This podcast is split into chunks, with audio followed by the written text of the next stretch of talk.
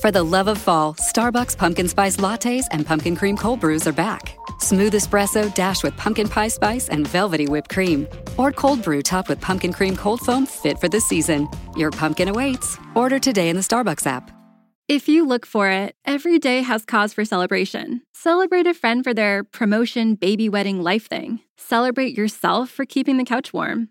It's no easy feat, especially if it's a big couch. Or maybe you just want to celebrate living in 2022 where you can get beer, wine, and spirits delivered from Drizly in under 60 minutes without leaving said couch. So download the Drizly app or go to drizly.com. That's D R I Z L Y.com and get your favorite drinks delivered today. But not having money conversations actually, I believe, leaves us without the tools to look for information that can help us when we do go through a financial hardship.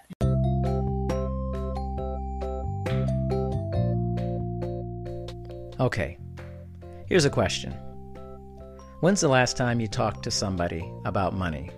Like, honestly, without it getting weird or people wondering, why don't we talk about the money that we make or how we invest it or how we can be better at saving or creating a budget? Why is that so hard for us to do? That soundbite you just heard was from Olga Kirshenbaum, who is the guest today on Dr. D's Social Network. We talk quite a bit about money conversations, her podcast, Nine Minutes of Creative Wisdom, and have some fun as well, talking a little bit about our mutual passion for cocktail recipes. Ladies and gentlemen, Olga Kirshenbaum. I want to learn how you got involved in podcasting, your kind of motivation for that. Yes. So, uh, originally, if you asked me a year ago, if that like would you have a podcast i or if you told me that a year from now you'd have your own podcast i'd laugh i'd say nope that's not for me but a year ago is when i started my podcasting journey as a guest on on shows and uh, the person that kind of broke me into doing it he motivated me to get my own podcast just because he had seen so much growth himself. His name is Adam Carswell. The show is called Dream Chasers. And he speaks to people who are doing things that, you know, basically going for their dreams. And I saw how he was connecting with people and just helping himself go to the next level with these conversations he was having. And for me, the motivation for my podcast was a little bit different. I one of the main reasons why I do what I do, I'm a money coach, um, is I believe that we don't have enough money conversations. And that's why people don't know, don't have the confidence to solve money problems or money puzzles in their lives. And I work with creative people, and I thought, what would be a good way to start those conversations? Now, I think if we just got into money conversations one, I'm not sure all the listeners would stick around. And I'm not sure uh, how open creatives would be to talking about money. So that's kind of what started the idea of kind of my personal growth, obviously, but also starting money conversations was really the big thing for me and I wanted to make it fun. I believe that if I'm not having fun, I'm going to fall off of whatever I'm doing in the next year. So that was important to me for me to have fun, but also uh, fun for the guests. I mean, you were on the show. I hope you had fun. I did. I did. No, you make it very easy. It's uh plus you have a very uh calming presence, I would say. Oh, thank you. Thank you. Yeah. No, it's true. It's like very like you go on Olga's show and Olga just she gets on there and you're like, wow, she's just a very nice person. you know, it's a very kind person. And uh it's just relaxing, you know. So I was look, looking listening to some of your other podcasts and stuff and the whole money thing was interesting to me and creatives. And I was thinking when I went on there and you had a question about that and I think there's some parallels. I'll talk about it, but what have you seen in your mind with creatives about money? Is it has there been several instances like you've had conversations with people? You're like, what's the deal here? Why is money such a taboo thing to discuss? I think for creatives, it really comes from this idea that uh, the idea of a starving artist. It's a misconception that I think many people have bought into. And the most recurring theme that I see within creatives is they kind of feel dirty uh, charging mm. for their passions. People who maybe so for me creative is also I, I use that word loosely. So it's not just you know people who are creating or are in creative industries. I've had cpas on there who i think are i had jj the cpa on the show and i think he is the most creative cpa guy out there. So i think some people for example who do um, healing work energy work they yeah. feel like they have these gifts and that were given to them by the universe or by God, whatever their beliefs are. And they feel that because they're helping people and because this is a gift that they have, they, there's this challenge of charging for helping people with that, using that gift and helping them. Um, that seems to be the biggest thing, and this misconception is tied into it of a starving artist that you know you're supposed to hate what you're uh, what you're doing. You're supposed to dread whatever you're making money off of. I think it's um at this point i think it's a dangerous misconception actually. i too. I agree too with that. Yeah. Yeah. I think that is probably the biggest thing and uh, most people it's going back to the money talk stigma. Most people don't talk about money with their parents. They don't get taught about money in school um, one person I spoke to in probably the entirety of the time that I've been doing this, and he said we were taught how to write a check, and that was that. So most people don't get taught it, and um, these misconceptions of um, artists have to be, you know, broke all the time. yeah, the starving artist.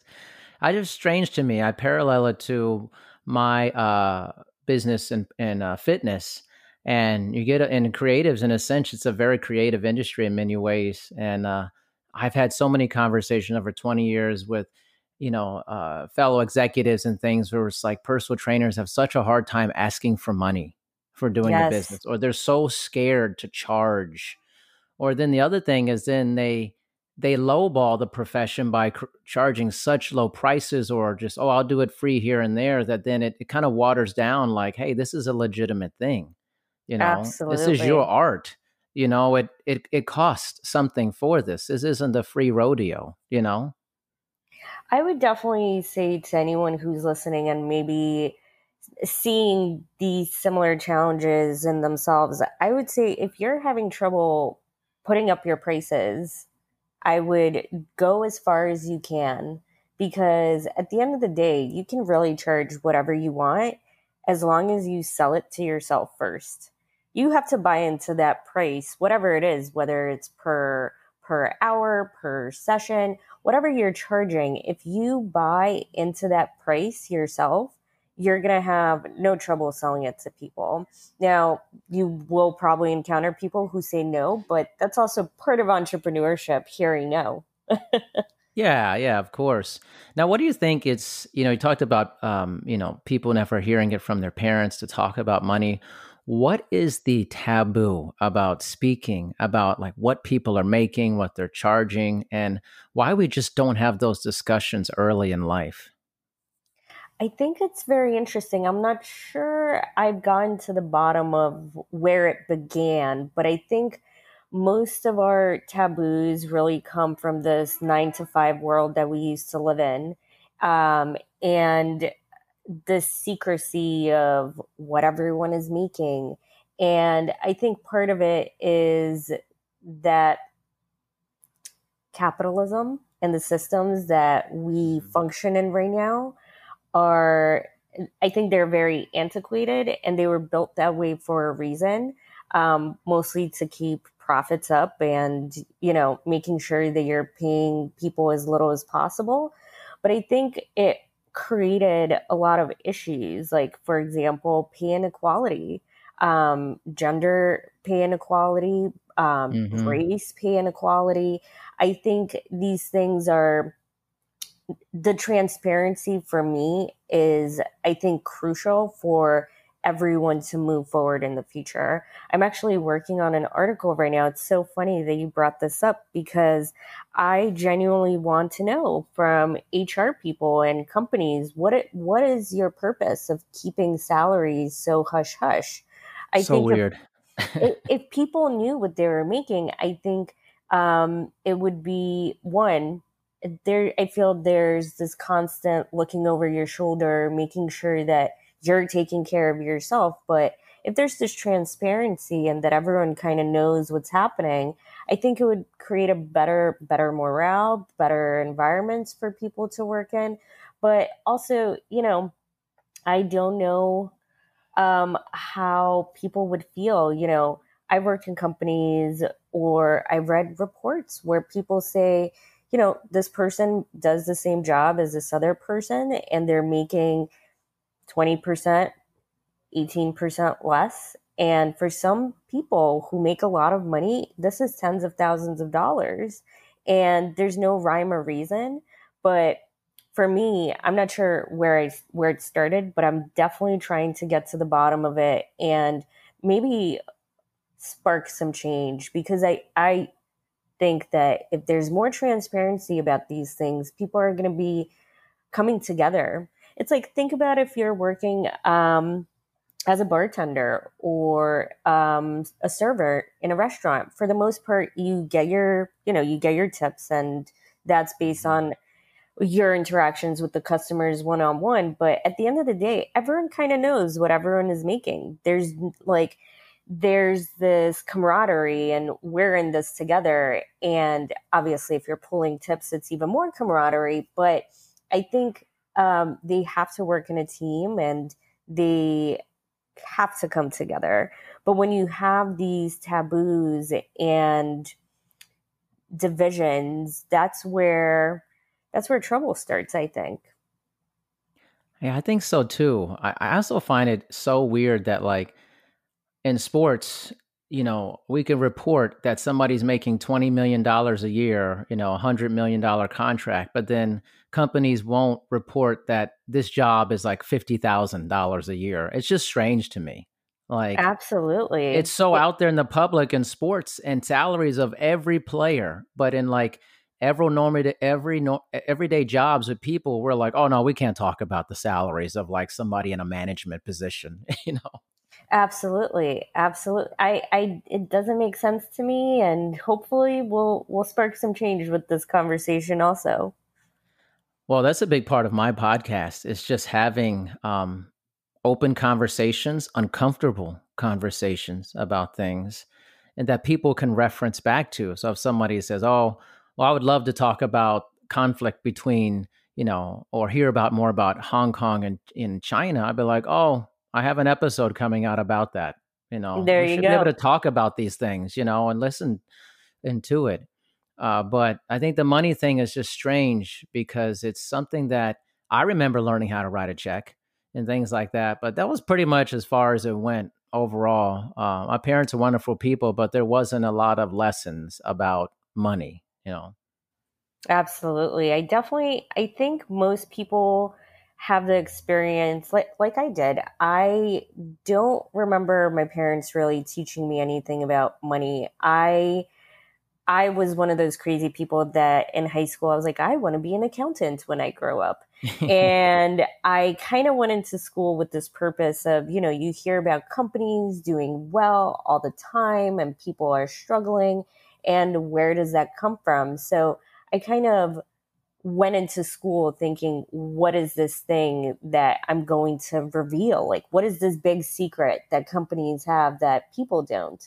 And the truth is, it's two things. One is a budget. So, most companies have a budget.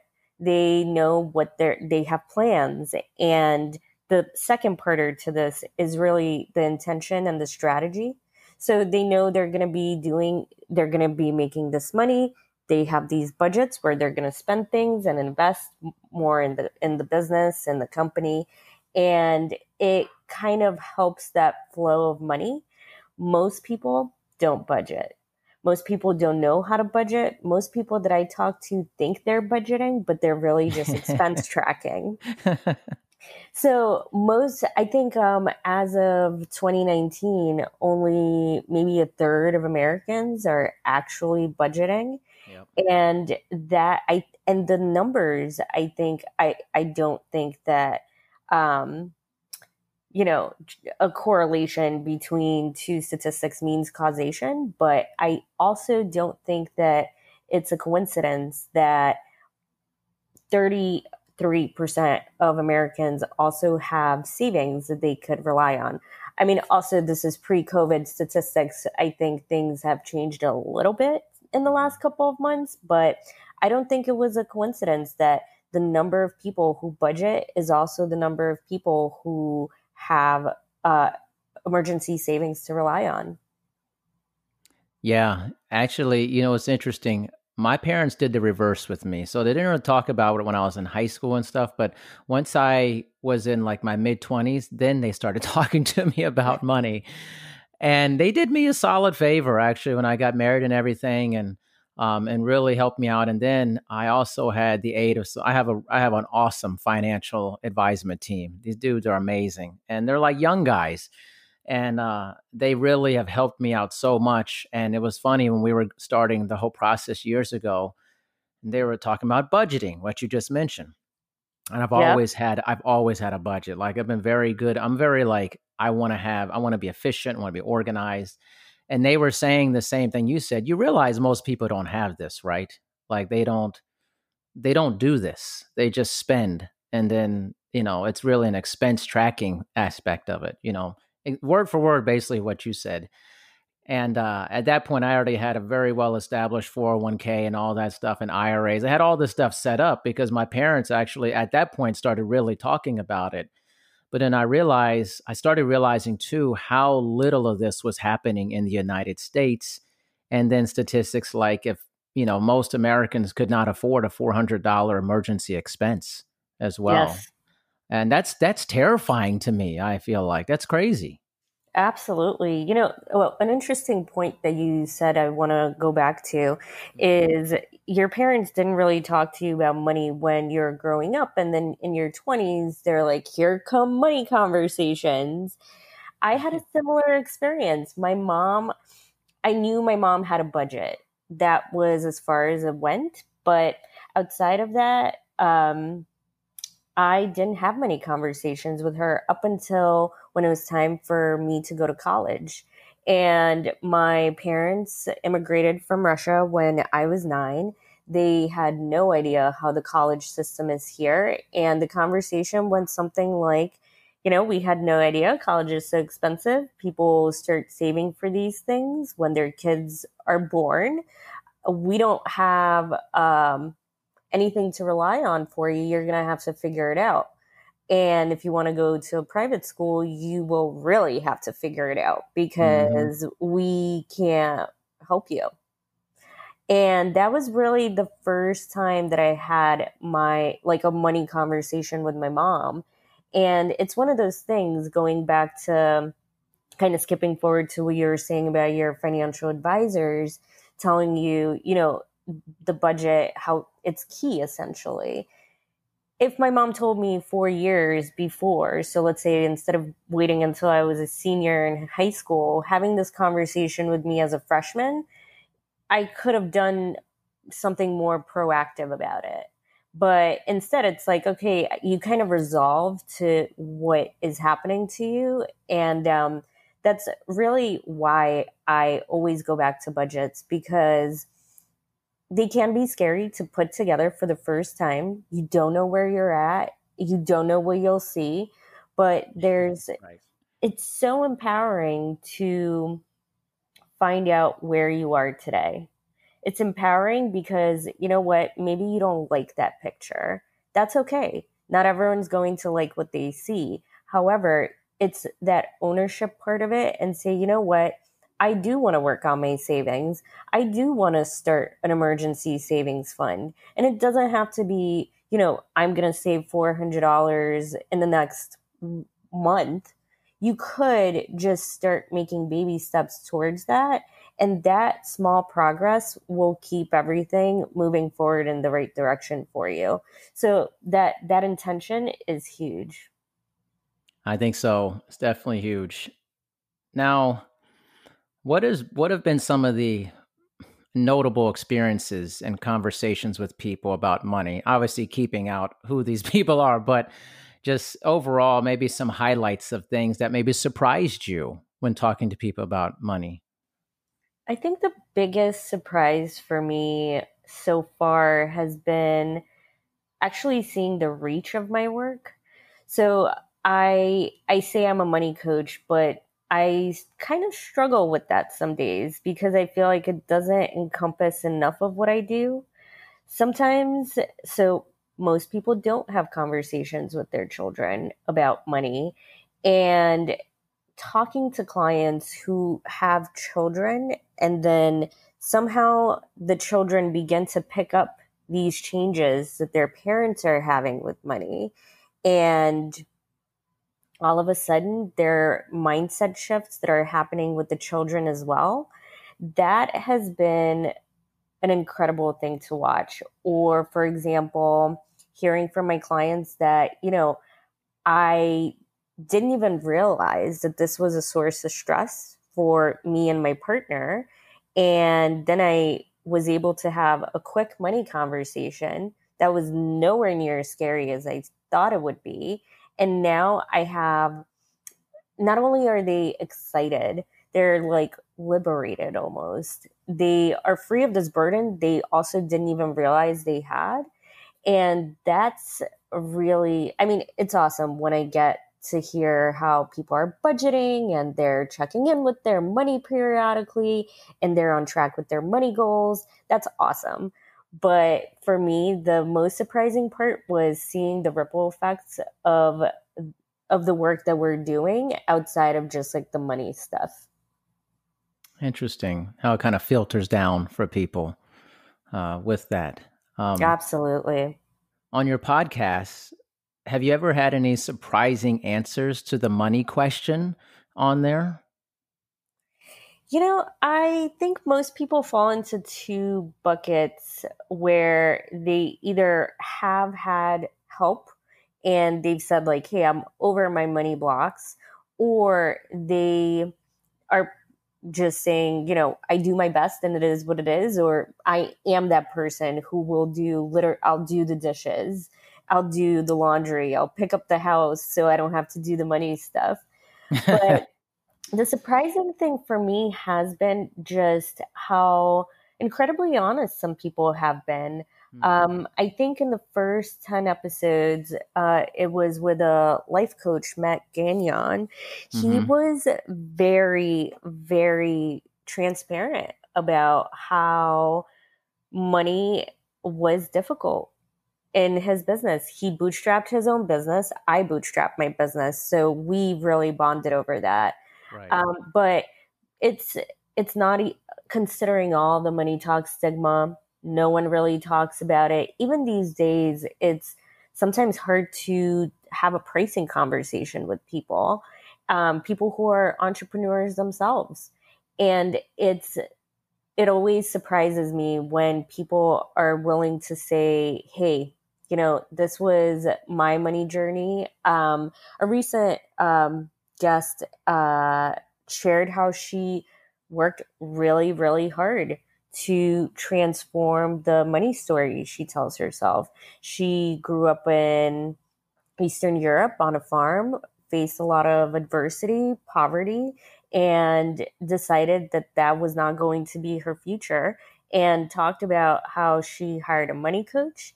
And those are really the ones that surprise me where people you know, it is nine minutes, the conversation, and people feel comfortable enough to share those stories that is always a pleasant surprise. That's awesome. I, you know, I think with podcasting, it's funny. You learn so much the more you do it about people and human behavior. and you're gaining this valuable it's actually really valuable information the more you do it you're getting from people uh, for that has there ever been an episode where you're like uh, that was not what i thought it was going to be? You know i think that can apply to literally every single episode i've done.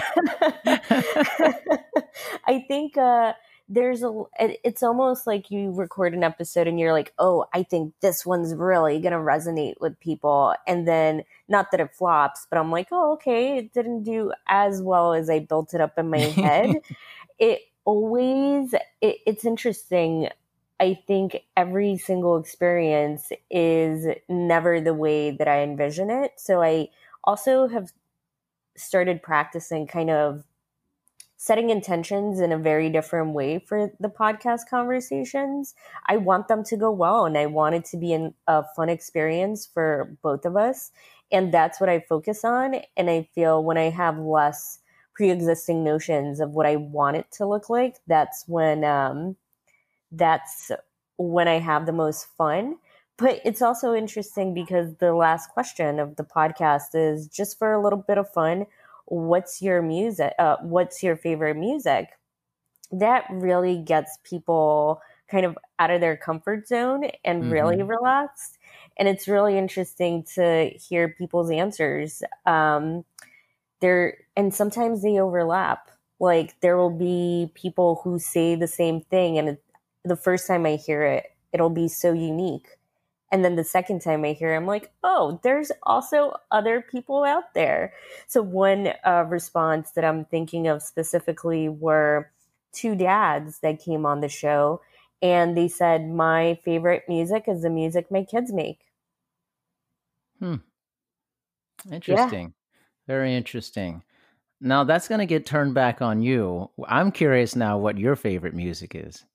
So I don't think that I have a favorite particular music. There's always like a time and place. So I when I'm doing a lot of creative writing, I either do house music or I do soundtracks. My I wrote my book to all of the John Wick soundtracks. It really got I love got, that. got me pumping. I love that. Oh my gosh. But you know, I also listen to classical. I also I love blended uh, music genres. So, for example, I like this DJ who I'm not sure if he's considered really dubstep or, mm-hmm. but his thing is combining classical music with these bass beats. And I also listen to him a lot. His name is Apashe. It's A P A S H E. And it is it's it's very motivating. Um, good workout music. mm-hmm. um, but I like anything that really gets gets you feeling things. Anything emotional, whether good, bad. I like anything that stirs those emotions up and reminds me that I'm alive. That's amazing. It's funny. The music one is interesting. I went on this like month thing with a lot of people I knew, asking them what their top five albums were of all time, and it, you couldn't believe how incredibly difficult and mind bending it was for everybody I talked to about it. Like they were like really like conflicted by it. you know, it's like it was really amazing, and we came and we came up with some really amazing things from that. It was a great exercise and and listening to a variety of different things uh, for that. So, it's so funny you said that, and I was like, please don't ask me that right now. I'm not going to ask you. It's actually incredibly difficult. Anybody who listens to this, you got to do the top five album challenge. Like it's it's actually you think, oh, I I know that. You know, I actually it'll be very difficult for you to go through it because there's so much music, and depending on what what pulls you or you know, if you have or haven't listened to things from way back in the day, you know, you might be missing out on some incredible music uh, that was made. So I will not ask you that. No. um, I think we talked a little bit. I had to get back to this because I was like, "Oh, Olga," and then we were. I was talking about. I had that one episode with a bartender. Yes. And and you made a comment about that, and I was like, "Oh, I got to talk to Olga about that when she uh, comes on the whole thing." Did you say you owned a bar? No, no, I.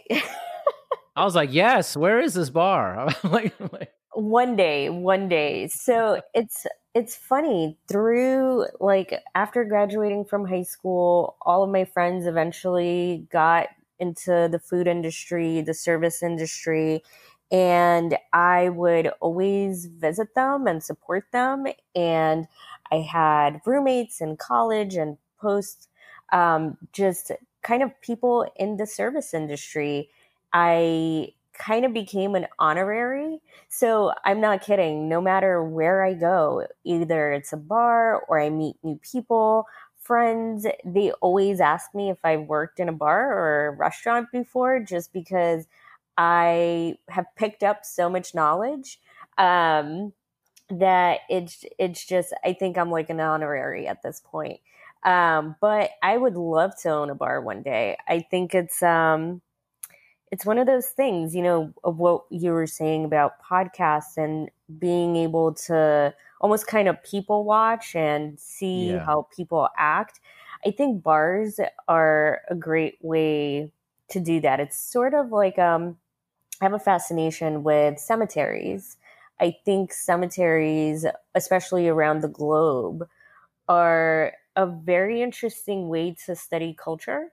Uh, everyone treats their dead differently, and it's very interesting to see the differences and maybe some overlaps.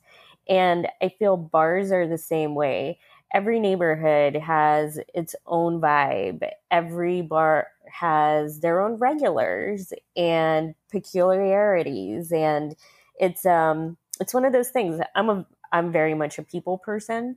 So I think that's why one day it's just it's a must. That's so awesome. I I have to go to this bar wherever it is one day when you have it. I'll send you an invite for the launch. You'll be the top one on the list. I gotta go. I'm like a big bar person, and uh, I've had some of the craziest, most influential, deepest conversations in my life at bars with random strangers. Absolutely, like, right? it's like, and I think people don't understand that sometimes. They look at it as this kind of like explosive fast of drunkenness and all that, and you know, and and kind of the whole thing. I said, but man, when I get like one and a half drinks in, I've definitely had some crazy things that I've talked about.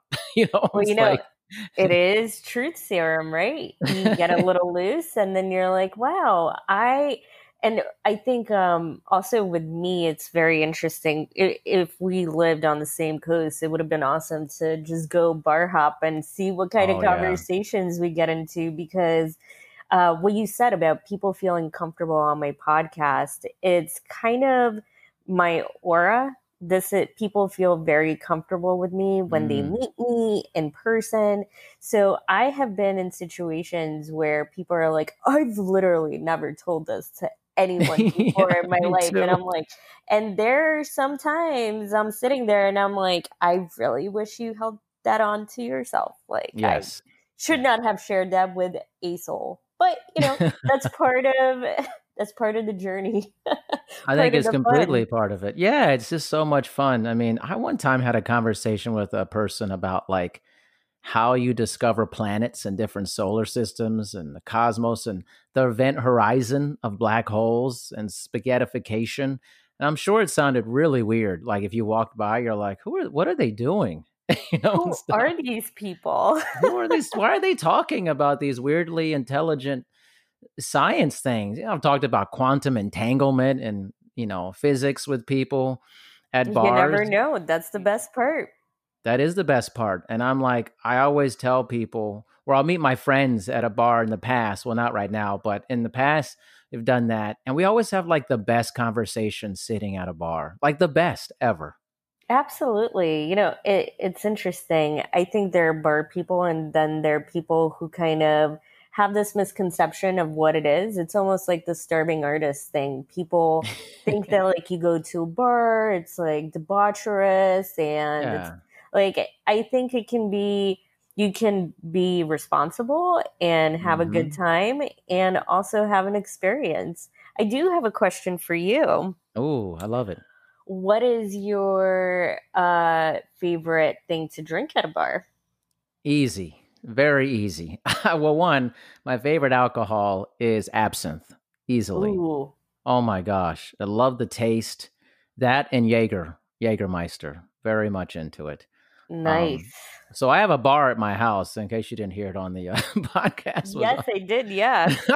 I look at it every day and I'm like, man, this is so awesome. I invested into it years ago because he used to throw these big parties. I'm talking huge parties where I would actually like have this huge cocktail menu. People would order off of it.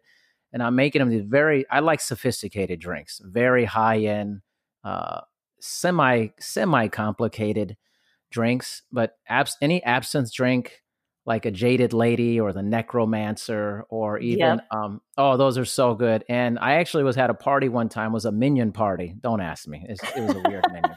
Somebody's birthday and they were like darian can you make the drinks? And so i said yeah yeah. And i said you know what? We're going to do something very s- simple. We're going to do death in the afternoon.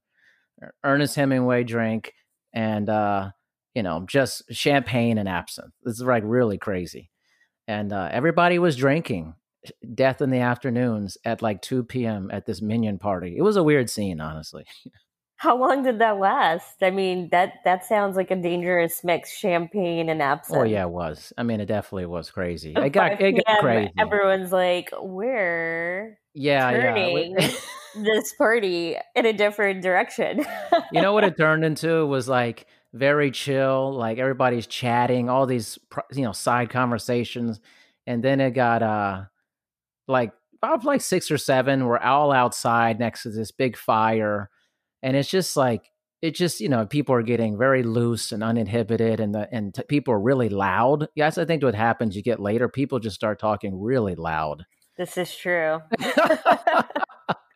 and it's like the hand movements are really loud and stuff. And then this this one guy was there, and uh, his wife was a designated driver, and so she's like, yeah. And she tells me when he gets home, they have this big pool that he just went and started swimming laps in their pool after like five of these death in the afternoons.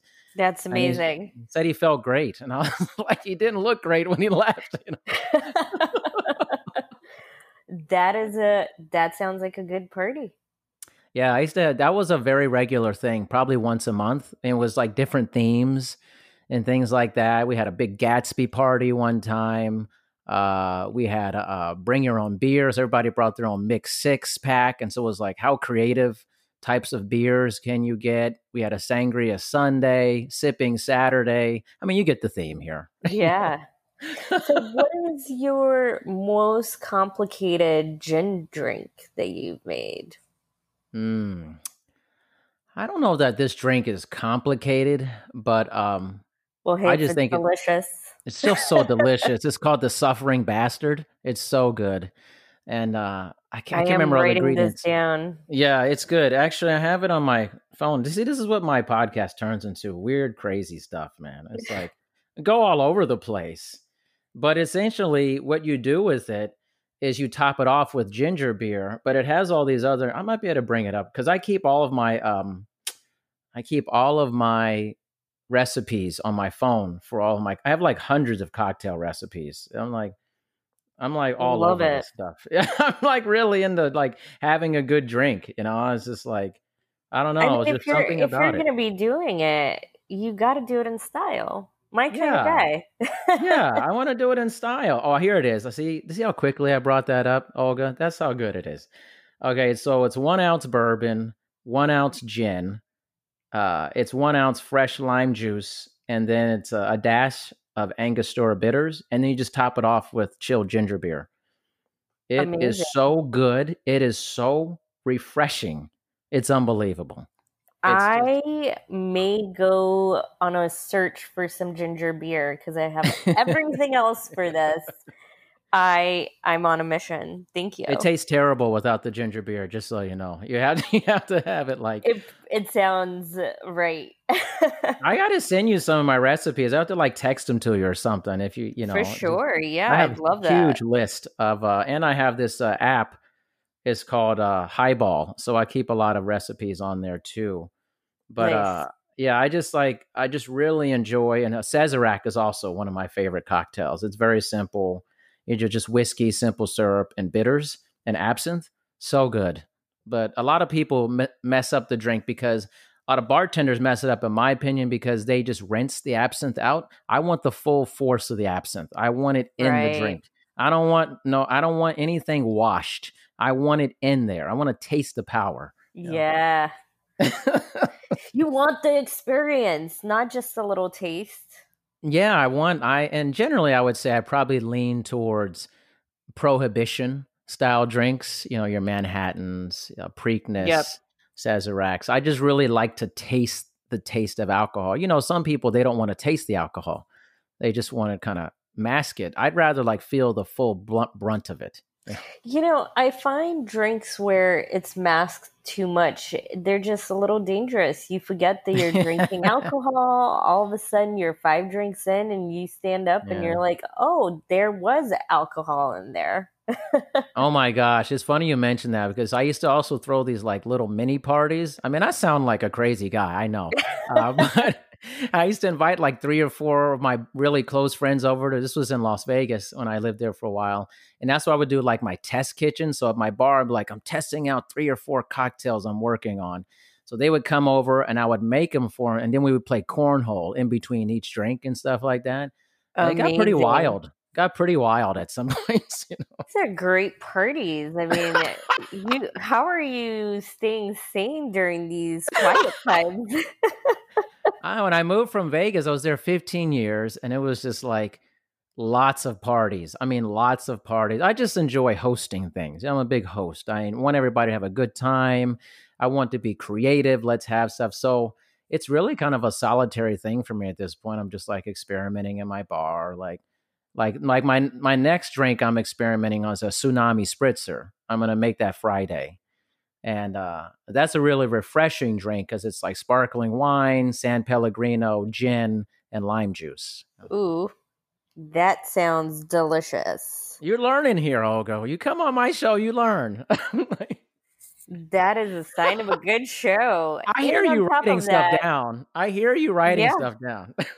it all getting jotted down, and anything that I miss, I'm gonna be. This is gonna be one of those episodes. I'm gonna re-listen. You're like, why are these plays going up so much? It's gonna be me. like, so that drink. Oh yes, I need to try that too.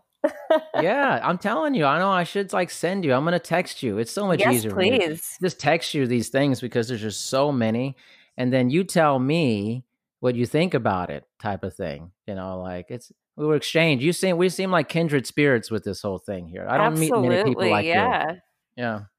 So you know it's uh but it's just a fun time you know hosting and uh, i like naming the parties and stuff. I'm printing out the recipes and people are like this is like serious. I'm like well i want to like go through the full thing. I don't want it to just be some haphazard thing you know yeah it's so funny. My best friend does the same exact thing. He's like the king of throwing a good party. Um, last Friendsgiving, he had three rounds of dinners come through Whoa. all in one day. He made two turkeys. It was all delicious. it was amazing. It was the biggest Friendsgiving party I've ever been to, and probably the best party he's ever thrown. wow. Wow, that's amazing. I love people like yourself who are just like, let's just have like this boisterous thing. Let's have joy. Let's, you know, experiment, all that. I'm just, I'm very into that mindset. Yeah. And, you know, yeah. I don't know. I also, I also starved myself of all of that stuff for a good decade when I worked in corporate America and I, w- I did the accounting thing for 10 years. I somehow told myself that I'm supposed to be a boring person. Like accountants aren't fun. You're supposed to be like a bland human. And uh, wow. you know, I I when I embarked on my entrepreneurship journey, I started to figure out just how starved I was for just being creative and having fun. Like this year, and I know it's hard with everything going on, but if I'm not having fun, I'm not doing it. Like I know yeah. that it, if I if I get into a thing and I'm not enjoying it, I'm gonna fall off it. Yeah, I, I, I feel the same way about it. Actually, see, I got crazy stories. I mean, I, I could have a show of just of all my crazy hangout stories. Literally, it would be blow people's minds. But like, I used to be in this bowling league, No joke. It was like 36 weeks long. It was like a real commitment. Wow. And me and my buddies, we had like uniforms and everything. I mean, we were like serious, the shoes. We had our own bowling balls. I mean, we were like, we're doing this. We're going to go all out for it. And uh, we used to make it like an event every Sunday, 6 20 p.m. This is in Vegas, right? This is in a casino. So you can imagine, like, it's bowling alleys in there Yard House is inside the casino. One of my favorite uh, places to drink of all time. Amazing. At least this one was. And like we would start at like 2 p.m. and like pregame before the bowling started at 6:20. So you know, we're eating, we're drinking, we're having great times. And by the time we got to the bowling alley, I mean, I'm just gonna say, well, we were pretty slobber knockered, man. I mean, we were just like yelling in the casino we were at one point we we would tackle each other. This is inside a casino. Like, like surprised that they kick us out. This and we would get there. Oh my gosh! We would just like we had our we go into we had a locker too. We had a bowling locker. We were like pretty nerdy about it. Go in the bowling locker. We're getting change. You know, we're having contests of like who can kick the highest up to the locker and stuff. We're like betting money inside the locker room get out to the bowling alley, like who's going to double gutter this. And we're playing other teams. It's just crazy. we're chest bumping when we get strikes. We're yelling. We were the most hated team in the entire league. I love it. I mean, you definitely made a mark. We made a huge mark. They tried to throw us out of the league. That's how bad it got. they were voting to try to uh, th- get us out of the league. I was like, wow, this is crazy. Like, all because we were just celebrating because we ended up finishing like third place out of 15 teams. Oh, I don't wow. think they liked that we were so good, even though we were we were crazy half the time. We were right. There, you know, like it's not like everybody else was like really like corporate tight or like I'm bowling and I must be very serious about this. like, bowling's a drinking sport. I didn't understand why nobody else was drinking besides our team. I'm like, this is unbelievable, man. You know? I guess there are some people who are incredibly competitive and take it yeah. to the other to the other extreme. Like this is super serious. I guess they might super as well be serious. corporate America. yeah, and it's like we would get done, and then it was like the best times. We'd walk to the casino. You know, we got each other. We got we're like everybody's walking. We're singing songs. You know, it's just like a really fun thing. You know, and then we go to this um this noodle place, this Asian noodle place that we always ate at the end of the night. End of the night being like 9 p.m and we would eat we'd get all this food we'd share it and then everybody would uber home. We never drove ever ever we never drove. It was always uber to everywhere. And we would all get in our ubers we'd all go home and be asleep by like 9 30 10 o'clock at night. That's literally oh. how it went every sunday for 36 weeks wow, I bet they did not even realize that they're like this. They're probably going out after. Oh like, no, yeah, we're in bed as soon as this is done. we're done. We're like the happy hour crew. Like this is a bunch of forty year old guys, you know, thirty something guys, and one 25 year old. And he learned. He's like, you guys don't stay out late. I'm like, oh no, no, no, we don't. That's for that's amateur hour, staying out late, man. I mean, you get mature. Vegas. Yeah, yeah. But we were like, you know, when you get more mature, you don't stay out that late. That bad stuff happens late at night. You know, it's like it's it's not it's worth true. it. It's yeah. true. And definitely. Also, I'm the type of person that will attract all kinds of crazy in broad daylight. I, you know, the less I am out there at nighttime where more crazy people are out, probably better for me. yeah, no, it's uh it's just better. And then you get a full night's sleep you feel amazing in the morning and it's just like it was just like some of the best times in my life. And then like we would like invite people to come hang out with us the pregame.